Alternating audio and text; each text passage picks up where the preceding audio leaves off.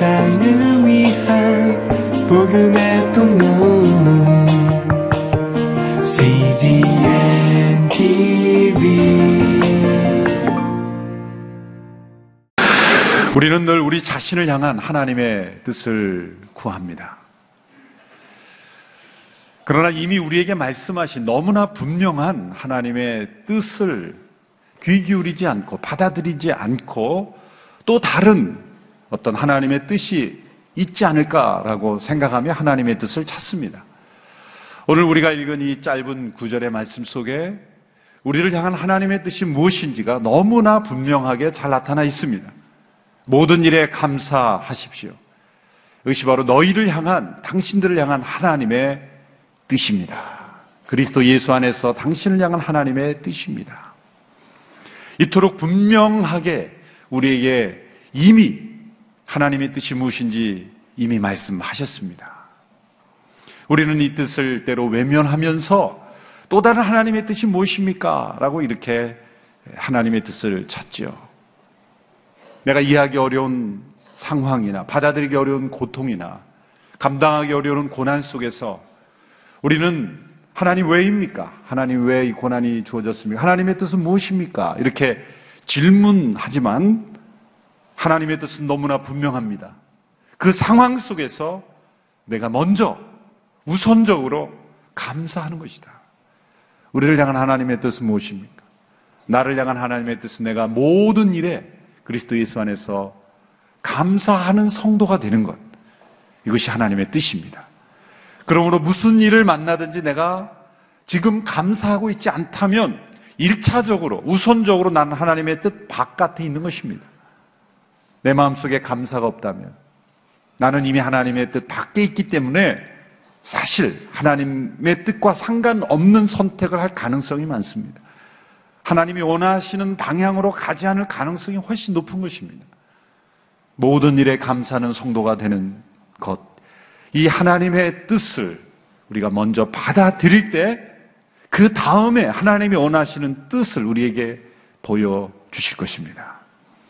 그러나 이 말씀은 읽기는 너무 쉽지만 행하기는 너무나 어려운 말씀이라는 것을 우리는 너무 잘 알고 있습니다. 모든 일에 감사하는 성도가 되는 것이 어려운 두 가지 분명한 이유가 있죠. 첫째는 좋은 일이 생겼을 때는 자기 능력이 좋아서 그렇게 된 줄 알고 하나님 앞에 감사하지 않습니다. 여러분 좋은 일이 생기면 감사가 절로 나올 것 같지요. 사실 생각해 보면 우리에게 일어난 많은 좋은 일들 감사하지 않고 그냥 지나칠 때가 얼마나 많습니까? 내가 뛰어나서, 내가 능력이 좋아서, 내가 잘나서, 내가 복돼서, 내 능력으로 인해서 좋은 일이 생긴 것인 줄 알고 그 감사를 받으셔야 되는 하나님께 감사하지 않고 자기 자신을 즐기고 자기 자신을 영광스럽게 하는 우리 자신이 될 때가 얼마나 많습니까? 이스라엘 백성들이 가장 풍요로운 때 그들은 가장 멸망을 향하고 있었죠. 이사야 선지자 시대에 그들은 풍요로운 시대가 있었지만 그들은 많은 재물로 하나님 앞에 드렸지만 가장 감사를 잃어버린 때였습니다. 예배를 잃어버린 때였습니다. 가장 영적으로 타락한 때였죠. 시편 50편에 보면은 하나님께서 이스라엘 백성들을 책망하시는데 그 이유는 하나님께서 은혜로 주신 것들을 마치 자신들이 잘나서 자신들의 능력으로 그렇게 이룬 것으로 착각하고 그들이 하나님 앞에 많은 것을 드린 것을 그들이 그들을 책망하고 계십니다. 시편 50편 7절 이하의 말씀을 우리 같이 한번 읽어보겠습니다. 시편 50편에 오 내 백성들아 들으라 내가 말한다. 오 이스라엘아 내가 너에 대해 할 말이 있다. 나는 하나님이다. 바로 내 하나님이다. 내가 내 희생제로 너를 책망하지 않을 것이니 너는 계속해서 내 앞에 번제를 드렸다. 나는 내 외양간의 황소도 내 우리의 염소도 가져갈 생각이 없다. 숲속의 동물들이 다 내 것이며 수천의 산에 널려 있는 소들도 다 내 것이 아니냐. 내가 산에 있는 새들을 다 알고 있고 들에 있는 동물들도 다 내 것이다. 내가 혹 굶주려도 내게 말하지는 않을 것이다. 세상이 내 것이고 그 안에 모든 것이 내 것이니 말이다. 내가 황소 고기를 먹겠느냐 아니면 염소 피를 마시겠느냐. 하나님께서 아주 유머러스한 말씀을 하고 계신 거죠. 내가 굶주려도 너에게 구하지 않을 것이다. 하나님이 굶주리신 분이 아니지만 유머러스하게 말씀하시는 거예요. 너희들이 가져온 수많은 재물, 재물로는 너희들을 책망할 것이 없다. 문제는 뭡니까? 너희들이 내게 가져온 이 모든 것들을 너희들의 생각 속에 너의 것을 가지고 나를 도와준다고 생각하고 있지 않느냐. 우리는 심지어 하나님 앞에 드린 예물도 내가 하나님을 도와드리고 있다고 생각하는 거예요. 내 것을 가지고 하나님을 돕고 있다고 생각하는 거예요. 이 모든 것들이 다 이미 나의 것이다. 수없이 많은 예물을 드려도 그것 자체로 하나님을 기쁘시게 하지 못한다는 거예요. 왜? 이미 하나님의 것이기 때문에. 우리는 은혜로 주신 것들을 내 능력으로 얻은 것이라고 생각합니다.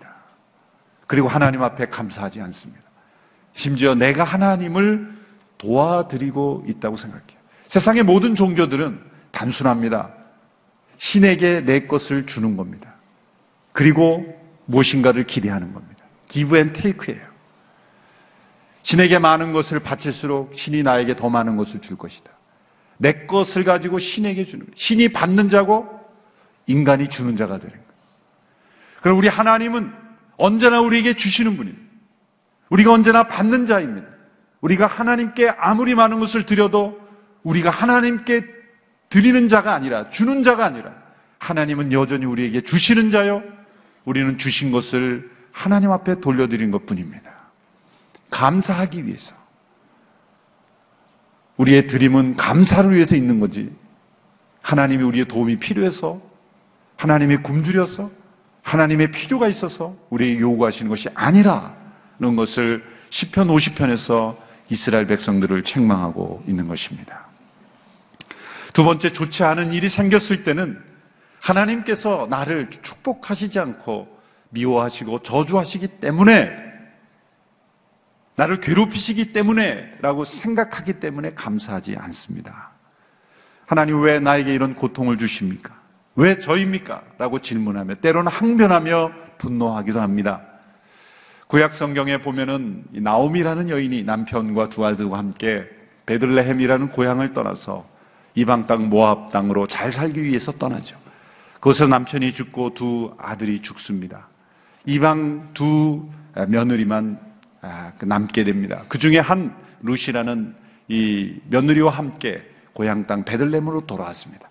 사람들이 나오미를 보고 반가워하면서 이건 나오미가 아니냐 나오미가 아니냐라고 불렀을 때 그는 그 고향 사람들이 이렇게 말합니다. 나를 나오미라고 부르지 마라. 나는 나오미가 아니라 마라다. 나를 마라라고 불러라. 이 나오미란 이름의 뜻은 즐거운, 경쾌한, 달콤한 그런 좋은 의미의 예쁜 이름입니다. 그럼 마라라는 이름의 뜻은 괴로운, 쓴, 상처 입은 그런 뜻입니다. 그녀는 자신의 이름을 스스로 바꿨습니다. 나옴이라는 좋은 이름이 아니라 나는 괴로운 인생이다. 하나님이 나를 괴롭게 하셨기 때문에 내 이름을 나옴이라 하지 마라. 내 이름은 마라라 불러라. 하나님께 대한 분노가 있는 거예요. 그의 고백에 보면 하나님이 분명 등장합니다. 그는 사- 하나님이 살아계신 분이라는 것을 믿는 여인이었어요. 하나님께서 허락하시지 않으면 그녀에게 이 모든 고통이 일어나지 수 없다는 것을 믿는 여인이었어요. 그리고 그 하나님은 전능하신 분이라는 것도 믿었습니다. 그런데 그녀가 믿지 않은 것이 있습니다. 그것은 뭡니까? 하나님은 자신에게 일어나는 이 좋지 않은 일들 가운데서도 자신을 위하여 일하실 수 있는 분이라는 것을 믿지 않았던 겁니다. 많은 분들이 나오미처럼 자신의 이름을 말하라 여기며 그렇게 불리길 원하며 스스로 나의 인생은 괴로운 인생이며 하나님이 나의 인생을 괴롭게 하셨으며 하나님의 인생, 나를 고달프게 만드셨다라고 그렇게 하나님께 대한 분노를 가지고 있습니다. 어쩌면 우리는 이 나오미의 고백에 공감할지 모릅니다. 우리도 역시 많은 순간에 힘들고 어려운 일이 닥칠 때 나오미처럼 하나님께 분노하며 항변하기 때문입니다. 그러나 그녀와 비슷한 상황, 오히려 더 어려운 상황에 있을지라도 감사한 분들이 성경에 많이 나오죠. 구약의 욥은 자녀들과 모든 소유가 다 상실되는 상황 속에서 그는 이런 고백했죠. 주신 자도 여호와시요 취하신 자도 여호와시니 오직 여호와의 이름이 찬양을 받을지어다. 나오미와 비교할 수 없는 더 큰 상실의 고난 속에서 그는 하나님께 찬양하고 감사했습니다. 다니엘은 자신의 기도의 습관을 통해서 이제 자신이 기도하면 죽게 될 것을 알고도 그는 기도하는 습관대로 창문을 열어놓고 예루살렘을 향하여 하루 세 번씩 기도했습니다. 그는 자신의 구원을 위해서 기도하지 않고 감사했습니다. 자신의 생명보다도 하나님을 선택하게 된 것을 감사했을 겁니다. 자신이 처한 억울한 형편보다도 하나님의 선하심이 더 크다는 것을 믿고 그는 감사했을 것입니다. 사도 바울은 죄수의 몸으로 로마로 호송하는 배 가운데 그 배가 유라굴라라는 큰 풍랑을 만나서 14일 동안 표류하고 있을 때 많은 사람들이 식량이 있어도 두려움에 떨어 밥을 먹지 못하고 있는 상황 속에서 그는 하나님 앞에 감사하며 빡을 먹으며 백성들을 그 배에 탄 사람들을 안돈시키며 진정시켰죠. 엄청난 고난의 현장 속에서도 감사한 수많은 믿음의 사람들이 있습니다. 이들은 어떻게 이 모든 일에 감사할 수 있었을까요? 감사할 이유가 무엇입니까? 어떤 믿음을 가질 때 우리는 모든 일에 감사할 수 있을까요? 첫째로 로마서 8장 28절에 나온 말씀대로 우리가 모든 일에 감사할 때 모든 것을 합력하여 선을 이루실 것이라는 믿음 때문에 우리는 감사할 수 있습니다. 우리가 잘 아는 로마서 8장 28절에 이 위대한 말씀을 우리 함께 읽어보도록 하겠습니다. 시작. 우리는 하나님을 사랑하는 사람들, 곧 그분의 뜻을 따라 부르심을 받은 사람들에게는 모든 것이 합력해 선을 이루는 줄 압니다. 우리의 삶 속에 설명할 수 있- 없는 일들이 얼마나 많습니까? 이해할 수 없는 일들이 얼마나 많습니까? 그러나 모든 일에 감사한다는 것은 장기적인 안목을 갖는다는 겁니다. 믿음의 눈을 가지고 지금 일어난 일은 불행처럼 보이고 좋지 않은 일이고 받아들이기 어려운 일이지만 이것은 시작에 불과한 것이다. 우리의 위험은 무엇입니까? 언제나 처음 일어나는 일들을 가지고 마지막을 판단한다는 겁니다. 믿음의 눈은 무엇입니까? 시작을 가지고 마지막을 판단하는 것이 아니라 마지막 일어나는 일을 가지고 시작을 바라본다는 거예요. 시작은 불행이고 시작은 고난이지만 마지막은 하나님께서 모든 것을 합력하여 선을 이루실 것이다. 그것이 믿음입니다. 우리는 보이는 것들을 가지고 자꾸 보이지 않은 것을 판단합니다. 믿음이란 정반대입니다. 보이지 않는 것들을 가지고 보이는 것들을 판단하는 것이 믿음인 것입니다. 하나님을 사랑하는 자, 곧 그 뜻대로 부르심을 입은 자들에게는 모든 것이 합력하여 선을 이룬다. 근데 문제는 이 선이 무엇인가가 중요해요. 이 선을 어떻게 해석하는가에 따라 달라집니다. 대개 우리는 이 말씀을 위로로 삼을 때는 모든 것이 합력하여 선을 때는 선을 우리가 생각하는 좋은 것이라고 생각해요. 건강, 행복, 풍요, 또 잘 되는 것, 형통함, 성공 이런 것들로 사실 생각을 하죠. 그런데 이 문맥의 말씀을 잘 읽어보면 모든 것을 합력하여 선을 이룬다고 할 때 이 선이 무엇인지가 그 다음 구절 29절에 해석되고 있어요. 실망하지 마시고 함께 읽으시기 바랍니다. 29절의 말씀을 우리 같이 함께 읽겠습니다. 시작. 하나님께서는 미리 하신 사람들을 자기 아들의 형상을 닮게 하시려고 또한 미리 정하셨습니다. 이는 그 아들이 많은 형제들 가운데 맏아들이 되게 하시려기 위함입니다. 여기 보면 미리 하신 사람들을 자기 아들의 형상을 닮게 하시려고 그러므로 문맥상으로 하나님께서 모든 것을 합력하여 선을 이신다는 것은 뭡니까? 그 선은 우리 모두가 그리스도의 형상을 닮아가는 거예요. 우리는 이 세상 속에 조금 더 나은 환경, 조금 더 좋은 풍요, 내가 생각하는 좋은 것을 얻는 것을 선이라, 좋은 것이라 여기지만 하나님은 때로 우리가 더 열악한 환경 속에 처할지라도 그리스도의 형상을 더 닮아갔다면 선을 이루었다라고 생각하시는 거예요. 일본 나가노 현에 사는 이 미즈노 겐조라는 분이 있습니다. 초등학교 4학년 때 뜻하지 않은 어떤 질병으로 인해서 뇌성마비를 얻게 됩니다. 전신마비가 돼요. 말도 할 수 없게 됩니다. 그로부터 4년 후에 그는 이웃에 있는 한 목사님을 통해 예수님을 알게 되고 믿게 됩니다. 복음을 듣게 됩니다. 그가 할 수 있는 것은 눈을 깜빡거리는 것 외에 아무것도 할 수 없는 사랑입니다. 이 눈을 깜빡거리는 것을 통해서 서로 커뮤니케이션을 하고 시를 예, 그렇게 짓고 그렇게 살아가는 삶입니다. 잠시 미소를 짓는 것과 눈을 깜빡거리는 것 외에 아무것도 할 수 없는 그분이 감사할 이유가 뭐가 있을까요? 그에게 닥쳐온 불행에 대하여 분노하고 한탄할 것밖에 없는 그 인생이 그분이 쓴 많은 시들이 있죠. 그 중에 한 시를 함께 읽어드리고자 합니다. 제목은 그리스도를 알기 위함이라는 것 깨달았습니다. 라는 시입니다. 병으로 쓰러졌던 그때는 눈물이 흐르고 슬펐지만 영의 아픔을 치유하시는 그리스도를 알기 위함이라는 걸 깨닫고 기쁨과 감사로 바뀌었습니다.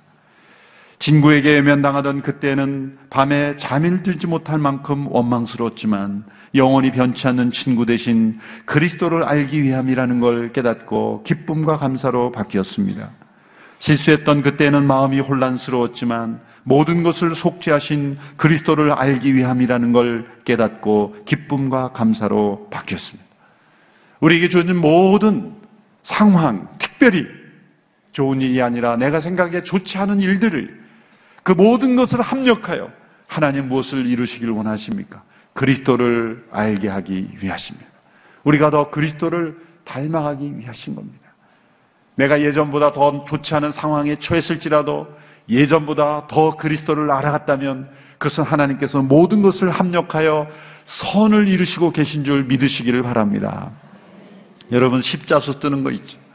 십자수를 이렇게 뜨다 보면 밑에서 바라보면 십자수를 위에서 뜨면 밑에서 바라보면 이해할 수 없는 바늘이 가죠. 내가 생각할 때 그림은 그 옆으로 가야 될 것 같은데 반대쪽으로 갑니다. 또 반대쪽으로 갑니다. 저런 엉망진창의 그림이 어디 있을까? 이해할 수가 없습니다. 그러나 다 완성되고 그것을 뒤집으면 어떻게 됩니까? 아, 절에서 바늘이 저쪽으로 갔구나. 내가 생각할 때는 그 주변으로 바늘이 가서 실이 그려져야 그림일 것 같은데 엉망진창같이 그려진 그 실이 어느 한순간에 모든 것을 합력 하나님이 뒤집으실 때 아, 이것이 하나님이 원하시는 그림이었구나. 그것을 깨닫게 되는 것. 그 목표는 뭡니까? 바로 예수 그리스도의 형상을 닮아가게 하시기 위한 거예요. 그러니까 빨리 포기할수록 마음이 빨리 편해져요.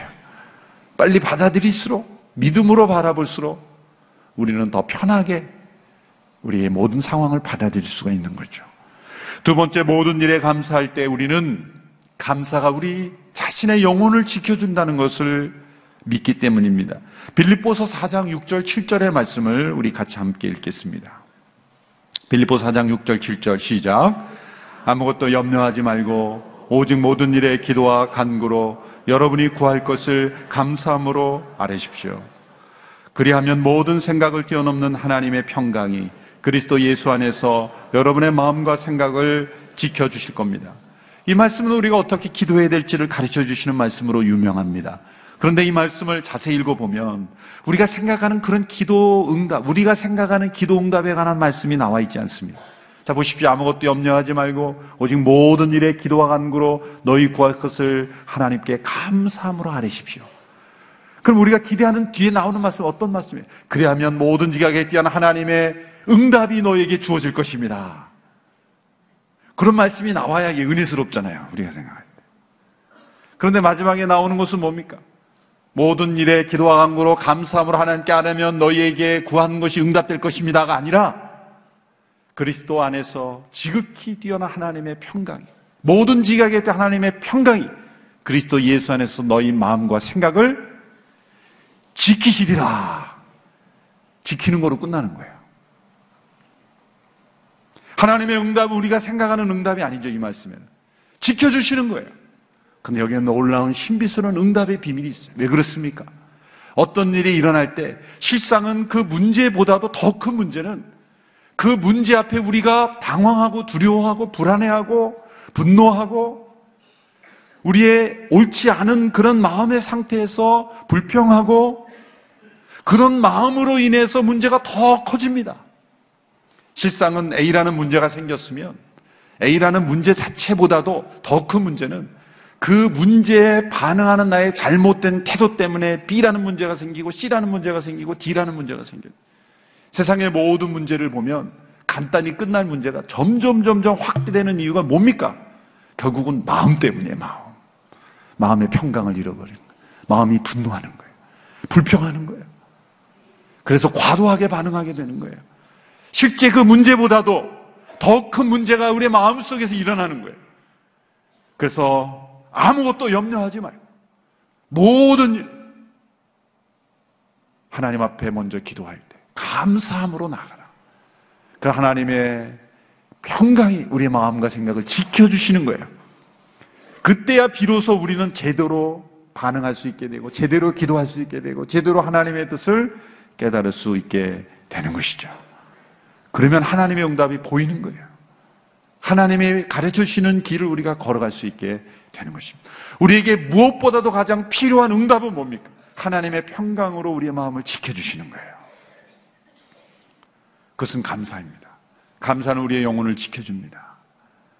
감사는 우리의 생각을 지켜줍니다. 로마서 1장에 보면 우리가 감사치 않을 때 우리의 생각이 허망해지고 우리의 정신이 온전치 못하게 된다고 말씀하고 있습니다. 모든 일에 감사하라. 신학 박사 학위를 THD라 그러죠. Doctor of Theology. 신학 박사. 근데 진정한 신학 박사는 Thanks Him Daily. 매일매일 감사하는 것. 그분이 진짜 신학 박사예요. 믿으십니까? 예. PhD를 철학 박사라 그러죠. Doctor of Philosophy. 진정한 철학 박사는 Praise Him Daily. 매일매일 찬양하는 것. 그 진정한 철학 박사예요. 진정한 철학의 최고는 하나님께 찬양하는 것이고, 진정한 신학의 최고봉은 하나님께 감사하는 거예요. 미국의 그 한 비블리컬 블리튼이라는 한 그 잡지에서 어느 신학교에 출판되는 그 잡지에 한 편지가 실렸는데 감동적이라서 많은 분들에게 알려졌죠. 이분은 남편이 돌아가시고 돌아가신 직후에 자신도 또한 암 수술을 두 번이나 겪고 고통 속에 있었던 한 여인입니다. 로이스 카우프만이라는 분. 이분이 예수님께 쓰는 그 편지가 많은 분들에게 알려졌죠. 제가 한번 쭉 한번 읽어드리겠습니다. 그냥 들으시기 바랍니다. 예수님께 제가 주님께 처음 드리는 감사 편지네요. 지금까지 저는 지난 몇 달간 당신이 주신 많은 선물에 대해 고마워하지 않았습니다. 감사합니다, 주님. 제 남편을 당신이 계신 고향으로 데리고 가주셔서 저는 이제 더 이상 어떤 미래가 그에게 닥쳐올지를 염려하지 않게 되었습니다. 감사합니다, 주님. 남편에게 그토록 멋진 성탄을 선물해 주셔서. 감사해요, 주님. 남편의 생일이었던 지난 주일을 그에게 가장 멋진 생일이 되도록 해주셔서. 감사해요, 주님. 그가 죽고 난 뒤에 3주간을 병원에 있도록 해주셔서. 주님은 당신의 남편의 죽음을 사용하셔서 제 인생 가운데 새로운 길을 열어주셨습니다. 전 다른 사람들에게 복음을 전하기 위해 어떻게 해야 하는지를 알지 못했습니다. 그러나 이제는 다가갈 수 있는 길이 너무 많아져서 감당하기 어려울 지경입니다. 감사합니다, 주님. 최근의 수술과 이를 통해 가르쳐 주시고, 특별히 제가 당신을 얼마나 필요로 하는지를 보여주셔서 감사합니다. 감사합니다, 주님. 같은 방을 쓰던 환자들을 지켜보며 주님 없이 수술과 고통을 대하는 것이 얼마나 고통스러운지를 보게 해주셔서 감사합니다, 주님. 저의 딸들이 모든 일을 통해 배우게 하심을 감사합니다. 전 주님이 가르치신 방법으로 제 아이들을 절대 가르칠 수 없었을 것입니다. 그래서 당신은 위대한 선생님이신 것인겠죠. 주님 그거 하세요. 전 이런 식으로 제 인생을 계획할 수 없었을 거예요. 사실 정반대였겠죠. 죽음이 찾아오는 것을 어떻게든 피하려 했고 수술도 피하려 했겠죠. 그러면서 믿는 사람은 아무 일 없는 게 당연하다는 듯한 모습으로 나를 포장한 채 너무나 많은 것을 잃어버리며 살았을 것입니다. 아이들은 어버이날 아빠와 함께 할 수 없다는 것에 마음 아파한답니다. 하지만 바로 그 아빠가 올해는 이 땅에서 아니라 하늘의 아버지 바로 그분과 함께일 수 있다는 것을 기뻐합니다. 제가 계속 편지를 써 나갈 수 있겠지만 그렇다고 주님께 감사할 모든 것을 적을 수 있을 것 같진 않네요. 또 보낼게요. 하지만 이번은 신학의 시작이라고 여겨주시고 이 편지를 받아주세요. 당신께 감사하는 로이스. 이렇게 예수님께 드린 아름다운 감사의 편지입니다. 모든 것에 감사할 때 우리의 마음을 하나님의 평강으로 지켜주시는 그 놀라운 응답을 우리가 체험할 수 있게 되기를 바랍니다. 세 번째로 모든 일에 감사할 때 우리는 일상 속에서 일어나는 기적을 체험할 수 있어요. 감사는 기적을 일으킵니다. 디모데전서 4장 4절의 말씀 우리 같이 한번 읽어보겠습니다. 시작. 하나님께서 창조하신 모든 것은 선함으로 감사하는 마음으로 받으면 버릴 것이 하나도 없다. 버릴 것이 없다. 이 문맥은 사실 다른 어떤 컨텍스트에서 주어진 것이지만 일반적으로 적용합니다. 하나님께 주신 모든 것은 선함으로 감사함으로 받으면 우리 일상에 일어나는 모든 일 속에서 우리는 하나님의 신비로운 기적, 하나님의 새로운 일을 발견할 수 있다는 거예요. 여러분 일상에서 일하는 모든 일이 다 기적입니다. 우리가 자연이라고 부르는 모든 것도 알고 보면 기적이에요. 씨를 뿌리고 거두는 것, 우리는 자연이라고 말하죠. 사람들은 반복되면 그것을 자연이라고 말합니다. 법칙으로 말할 수 있으면 자연이라고 말하죠. 자연 법칙이라고 말하죠. 그러나 씨가 심겨져서 이런 열매가 맺어지는 것은 기적이죠. 기적입니다. 2차 대전 이후에 전쟁이 끝나고 일본이 패전하였을 때 해군 장교로 복무했던 가와가미 기이치라는 분이 있어요. 일본이 이후에 많은 사람들이 군인들을 향하여 욕을 퍼붓다고 합니다. 저 사람들 때문에 우리가 패전했다. 얼마나 많은 분노와 좌절감이 그에게 찾아왔겠습니까? 사람들의 손가락질을 받으며 극심한 스트레스 때문에 어느 날 그는 식물인간이 되어버립니다. 얼굴을 제외한 온몸이 마비되어 버립니다. 어느 날 그는 한 의사를 만나게 됩니다. 당신 낫고 싶습니까? 낫고 싶습니다. 내가 시키는 대로 할 수 있습니까? 무엇인지 하겠습니까? 그럼 지금부터 하루에 만 번씩 감사하십시오. 저를 따라해 보십시오. 감사합니다. 나오지 않는 거예요. 아, 이, 이, 분들의 대화 속에서 이제 감사라는 얘기를 하는 거예요. 의사가 나를 따라해 보십시오. 감사합니다. 이랬더니 그 감사라는 단어가 나오질 않는 거예요. 너무나 심한 분노와 속에서 그 전쟁에서 내가 얼마나 고생했는데 사람들이 나를 손가락질 하느냐. 감사라는 말이 나오지 않아요. 근데 살기 위해서 감사합니다는 말을 억지로 소매한 거예요. 하루 만 번씩. 그것만 한 거예요. 할 수 있는 게 그거밖에 없어. 감사합니다. 감사합니다. 감사합니다. 근데 점차 그 마음 속에 놀라운 일들이 일어나는 거예요. 진짜 감사가 일어나는 거예요. 살아있음에 감사하게 되는 거예요. 어느 날 아들이 맛있는 그 감을 가지고 아빠를 준다고 이렇게 아빠 이 감 드릴게 그랬더니 자기도 모르게 손이 쫙 나갔다는 거예요. 기적이라는 거예요. 마비 회- 몸, 몸이 회복되기 시작하는 거예요. 팔도 움직여지고 다리도 움직여지고 그래서 기적의 놀라운 역사가 일어난 그 간증을 제가 읽어본 적이 있습니다. 감사는 기적을 일으키는 하나님의 능력입니다. 병 가운데 있으십니까? 감사해 보십시오.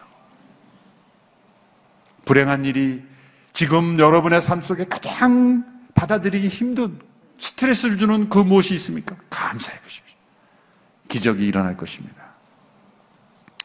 365 Thank You라는 그 책이 몇 년 전에 번역이 됐죠. 그 책의 주인공은 LA 대법원 판사인 존 크랄릭이라는 분이에요. 이분이 변호사로 일할 때 2007년도에 완전히 파산했어요. 꿈을 꾸고 변호사를 시작했는데 완전히 재정적으로 파산되고 이 그 사무실도 잃어버리고 가정은 파경을 일으게 되고 우울증에 쌓이게 되고 완전히 인생이 파멸에 처하게 된 거예요. 멋진 꿈은 다 사라져버리고 극심한 고통 속에 있었을 때 삶을 포기하고 싶었을 때 어디선가 음성이 들려온 거예요. 신기한 음성이 들려왔는데 그 음성의 내용은 이것입니다. 내가 지금 이미 가지고 있는 것에 감사하기 전까지는 내가 원하는 것을 결코 얻을 수 없을 것이다. 그게 누구의 음성인지 어떤 음성인지 그는 알지 못한다. 그러나 그런 음성이 생생하게 들려옵니다. 그때 문득 어릴 때 할아버지가 생각이 났다는 거예요. 그분의 할아버지는 손주들에게 이 1달러짜리 용돈을 줄 때 1달러짜리에 대해서 감사 편지를 쓰면 감사 편지를 가지고 오면 1달러를 더 줬다는 거예요. 그리고 또 감사 편지를 쓰면 또 1달러를 주고 그렇게 감사 훈련을 시킨 그게 생각이 난다는 거예요. 갑자기. 그게 할아버지 음성이 아닌지는 모르지만 그 음성이 생각나고 그 할아버지가 생각나고 자기 책상의 주변을 보니까 이제 사무실을 정리해야 되는데 멋진 변호사 생활을 하기 위해서 만들어 놓은 많은 봉투와 멋진 레터들 디자인이 예쁘게 된 많은 레터지와 봉투들이 있는 것을 발견하는. 이거 다 이제 버려야 되는데 문득 어떤 생각이 있냐면 내가 감사 편지를 써보자. 어차피 이거 버릴 거. 내가 365일 매일매일 하루에 한 사람씩에게 감사 편지를 써보자. 결심을 하고 그는 감사 편지를 시작합니다. 제일 먼저 멀리는 아들에게 씁니다. 첫째 아들, 둘째 아들.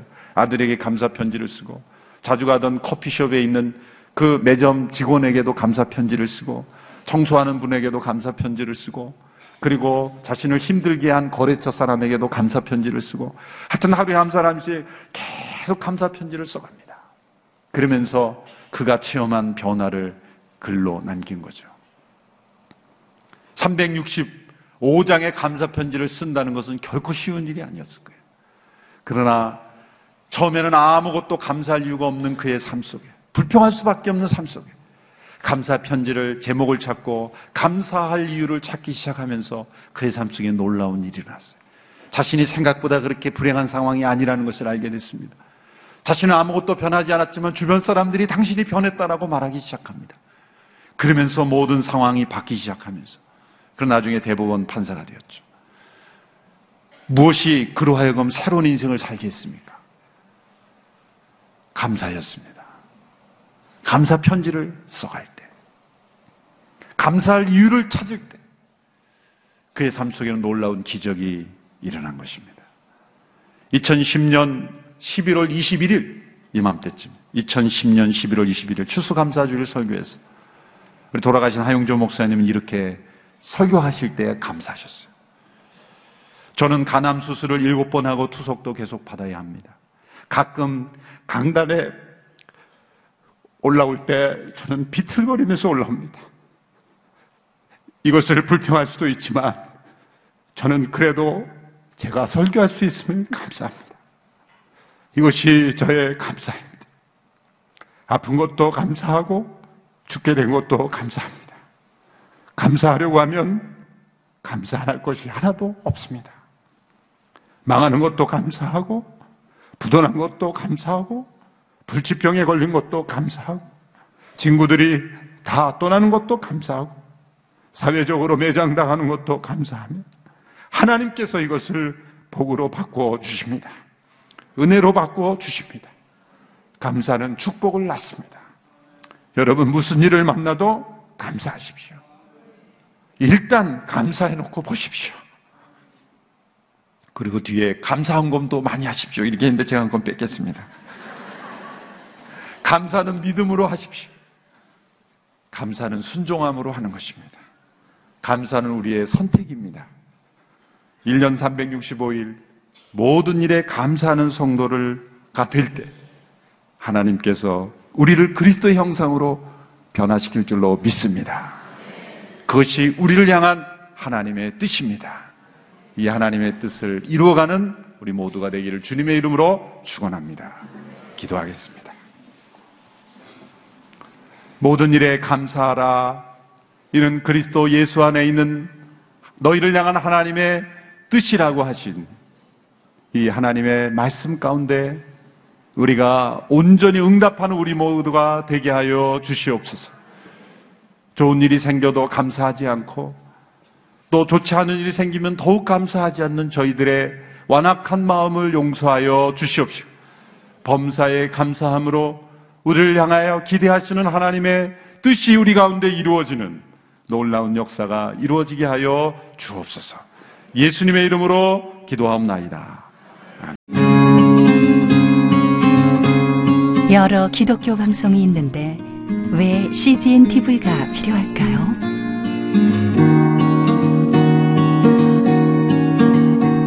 많은 후원이 필요한 이 사역을 왜 이어가야 할까요? 오늘도 고민 또 고민해 봅니다.